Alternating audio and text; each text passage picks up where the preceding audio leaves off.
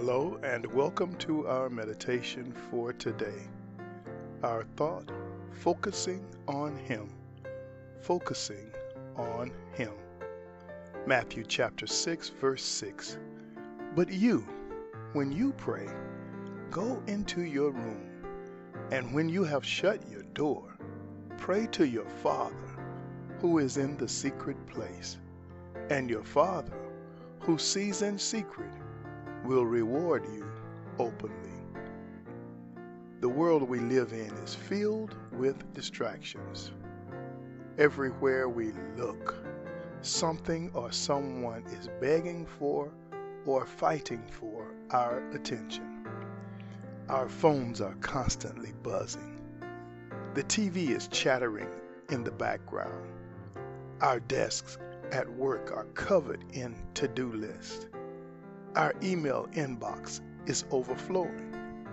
Our social lives have transitioned from meeting friends for a cup of coffee to constantly strolling for minutes and sometimes even hours through posts and updates on numerous social media digital platforms. There is always something to be looking at, focusing on, or doing.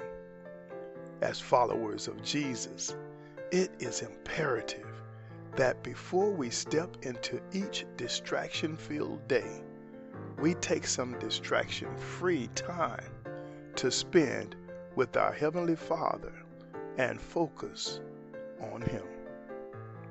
I know this might seem impossible for many of you.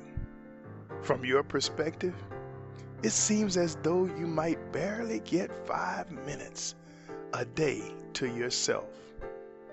But I can promise you that carving out time to spend with the Lord and focusing on what He has to say to you and teach you is time you will not regret spending.